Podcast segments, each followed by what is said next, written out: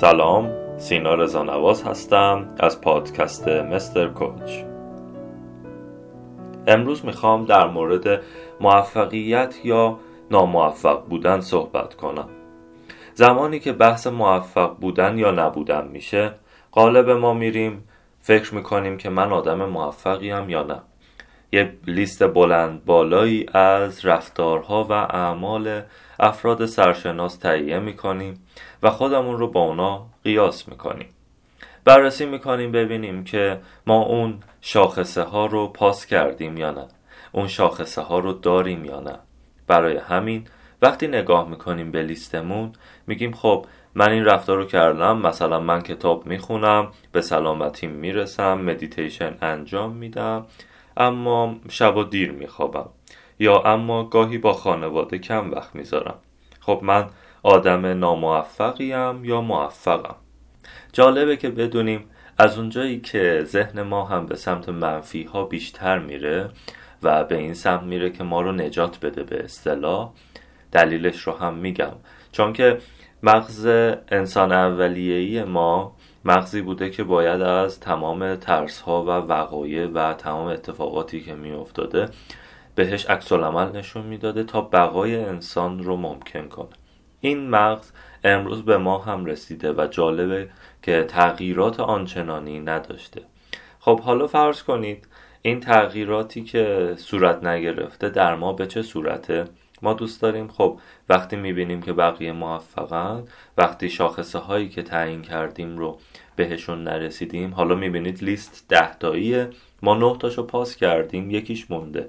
باز هم ذهنمون ممکنه فشار بیاره بگه ببین هنوز موفق نشدی هنوز تو یک آدم ناموفقی. پس ذهن ما هم دوست داره ما رو به این سمت سوق بده. اما حقیقت چیه؟ حقیقت این که واقعا ما آدم های موفقی هستیم یا نیستیم.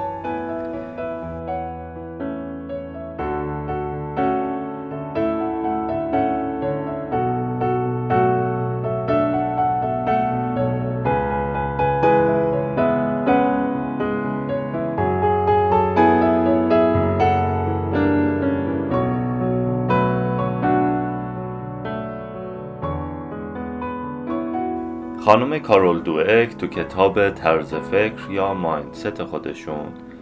این نقل قول بسیار دلنشین رو میارن و میگن که دنیا به آدم های موفق یا ناموفق تقسیم نمیشه.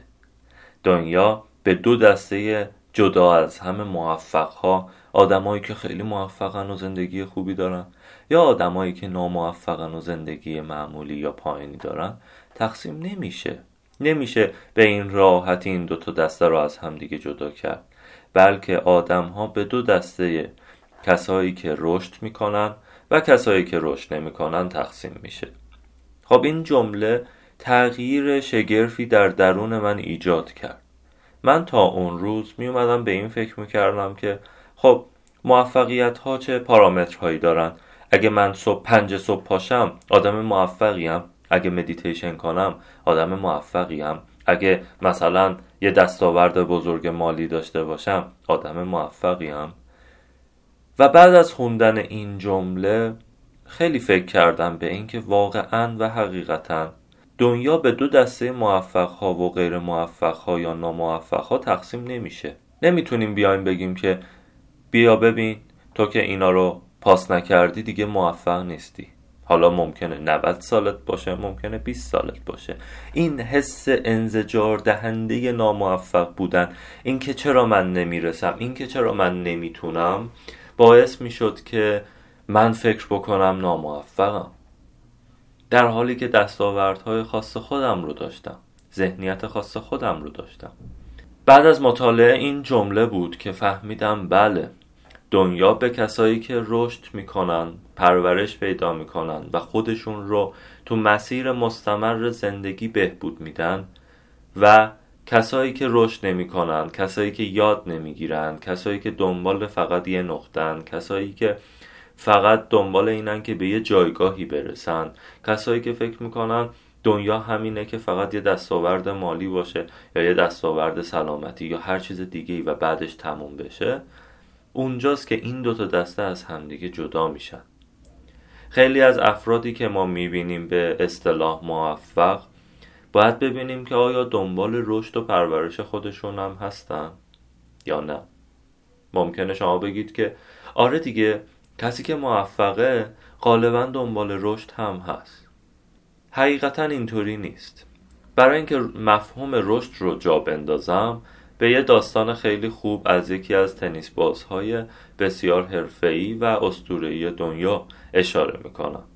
کسی که هر بار وقتی مدال طلا می‌گرفت دچار افسردگی می‌شد دچار ناراحتی می‌شد. تو خیابون ها قدم می‌زد. می‌گفت درسته من طلا به دست آوردم. از دید خیلی ها من موفقم. خیلی چیزها دارم. اما تو درونم احساس می‌کنم حس بسیار خوبی نیست حس جالبی نیست. ایشون به همین دلیل وارد مصرف دخانیات میشه و بعد از یه مدت رتبهش به شدت کاهش پیدا می‌کنه.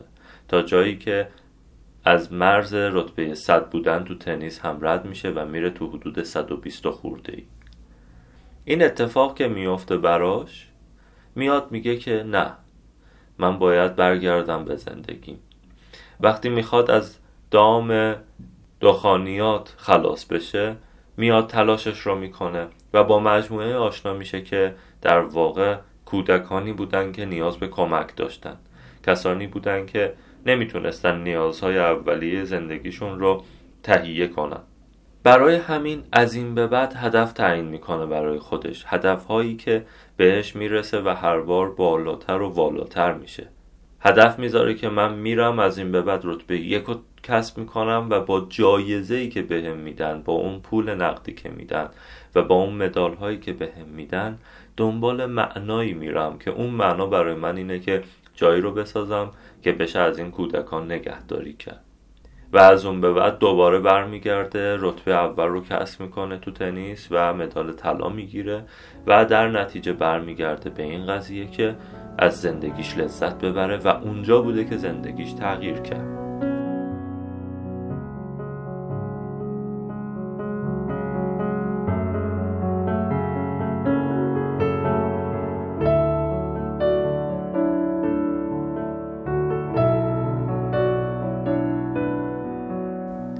معنای زندگی شما چیه؟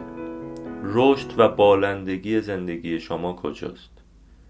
غیر از اینه که وقتی رفتارم با خانوادم خوب نیست بگم این مال گذشته من و از الان به قبلم بوده من یاد می‌گیرم روی خودم کار می‌کنم ذهن آگاهی کسب می‌کنم و میگم که خب چطور می‌تونم این رفتار رو بهبود بدم و بهتر و بهترش کنم و در نتیجه کمتر از یک سال و دو سال بعد به نقطه می‌رسه که خانوادهش از رفتار جالب و خوب این فرد به وجد میاد. پس حواسمون به این باشه که تو زندگی به دنبال رشد و پرورش مستمر خودمون هستیم به دنبال معنای زندگیمون هستیم یا به دنبال مسائلی از قبیل تیک زدن به بعضی کارها که شاید سنخیتی با زندگی و شرایط ما نداشته باشه. بسیار ممنونم ازتون. موفق باشید. خدا نگهدارتون